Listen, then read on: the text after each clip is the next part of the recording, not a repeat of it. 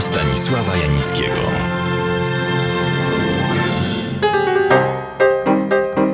Historia kina, filmu to nieustanny ciąg niezliczonej ilości różnorakich wynalazków technicznych. Zbliżają one filmowe opowieści do realności, przykład zastosowanie koloru czy systemu high definition, albo umożliwiają nadanie tym opowieściom wymiaru pozaziemskiego. Często jednak tylko ułatwiają twórcom pracę, a producentom uzyskanie większych zysków. Tak było, jest i będzie. Największym przełomem w dziejach filmu i kina, który, mówiąc pompatycznie, zrewolucjonizował, a mówiąc po ludzku, wywrócił do góry nogami stosowane i uświęcone sposoby produkcji, realizacji, dystrybucji i projekcji filmów, było to, co potocznie nazywamy wprowadzeniem dźwięku. Choć to określenie nieprecyzyjne i mylące. Bo film wyświetlany w kinie nigdy nie był tak naprawdę zupełnie niemy. Zawsze towarzyszył mu dźwięk, muzyka i słowo. Obok ekranu stało pianino, często pośredniego gatunku, podobnie jak taper pianista na nim grający. Albo przed ekranem, niczym w wytwornej operze, produkowała się kilkudziesięcioosobowa orkiestra prowadzona przez światowej sławy dyrygenta. A słowo też nie z ekranu, ale za ekranu w kinach padało. Dialogi i monologi przekazywali aktorzy, stojący niewidoczni dla widzów za płótnem ekranu. Była to jednak metoda wielce kłopotliwa i kosztowna, choćby dlatego, że ekipa aktorska musiała być zawsze tam, gdzie film wyświetlano. Technicy, inżynierowie, wynalazcy od zarania kina próbowali te niedoskonałości zlikwidować.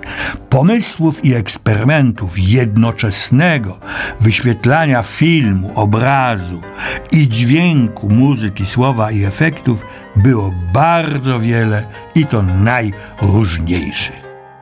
Słuchacie Odeonu Stanisława Janickiego w RMF Classic. Na przykład we Francji na początku XX wieku modne były tak zwane fonosceny, krótkie filmiki, w których widać i słychać było śpiewaka prezentującego jakąś znaną piosenkę. Dźwięk nagrywany był najczęściej na płytę gramofonową. Tym, że synchronizacja szwankowała, nikt się wtedy specjalnie nie przejmował. Te pierwsze próby nie dokonały przełomu. Z powodów technicznych same nagrania były jeszcze fatalnej jakości oraz dlatego, że słowo zawsze spowalnia bieg akcji, a widzowie zafascynowani byli wówczas zawrotnym tempem, ruchem, dzianiem się. Ale prób nie poniechano. Starano się usilnie o polepszenie jakości szczególnie słowa – które czasami było po prostu nieczytelne. Inną poważną przeszkodą było uzależnienie od płyt gramofonowych, których pojemność nie przekraczała wtedy 10 minut, więc o dłuższym filmie fabularnym można było tylko pomarzyć. Co więcej, wybuchła pierwsza wojna światowa. Marzenia o dźwiękowym i mówionym filmie odłożono na lepsze czasy. Kiedy wojna się skończyła, poszukiwania i eksperymenty odżyły. Prowadzono je intensywnie nie tylko we Francji, ale przede wszystkim w Niemczech, Stanach Zjednoczonych, Anglii i Rosji. Kamieniami milowymi było udoskonalenie mikrofonu, wielokrotne zwiększenie siły dźwięku i, najważniejsze, możliwość zapisu dźwięku na taśmie filmowej. Słuchacie Odeonu Stanisława Janickiego w RMF Classic. Wynalazki udoskonalano, ale tak Bogiem a prawdą, nikt filmem w pełni dźwiękowym nie był zainteresowany. Ani widzowie, ani twórcy, ani producenci. Tym bardziej dystrybutorzy i właściciele kin, żeby ten stan zmienić musiało się coś stać. I się stało. W Ameryce oczywiście. Istniała tam wytwórnia Warner Brothers, czyli braci Warner. Było ich czterech. Harry, ten urodził się w Polsce. Jack w Londynie. Sam i Albert, no ci już w Stanach Zjednoczonych. W 1905 roku założyli swe pierwsze kino. Wkrótce organizują biuro wynajmu filmów, a następnie rozpoczynają produkcję własnych filmów. Idą jak burza, rozszerzając swą działalność. Ponieważ są odważni, a czasami nieobliczalni, kilka razy widmo bankructwa zagląda im w oczy. Żeby się ratować, kupują w 1926 roku od koncernu Western Electric patent na film dźwiękowy Vitafon. I przy pomocy tego systemu doprowadzają do powstania dwóch pierwszych filmów dźwiękowych. Pierwszy to Don Juan. W Polsce wyświetlano go pod tytułem Wieża Miłości.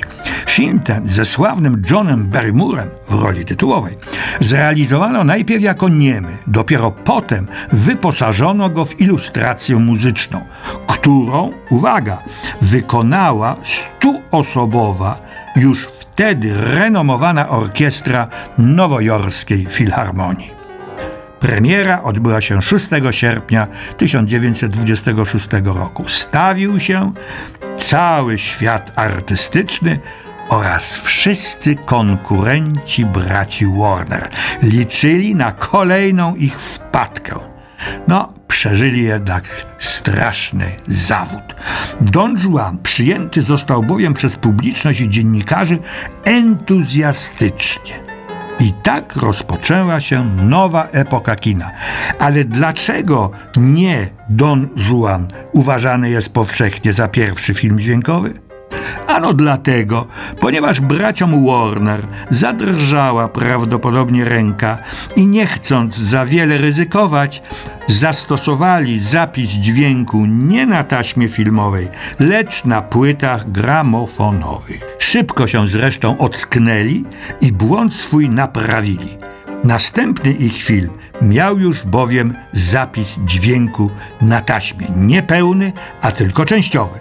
A film ten to śpiewak jazz bandu z 1927 roku, więc jednak bracia Warner są pionierami filmu w pełni dźwiękowego i mówionego. A o śpiewaku jazz bandu i okresie niemowlęco-dziecięcym amerykańskiego filmu dźwiękowego opowiem za tydzień. Zapraszam do Odeonu.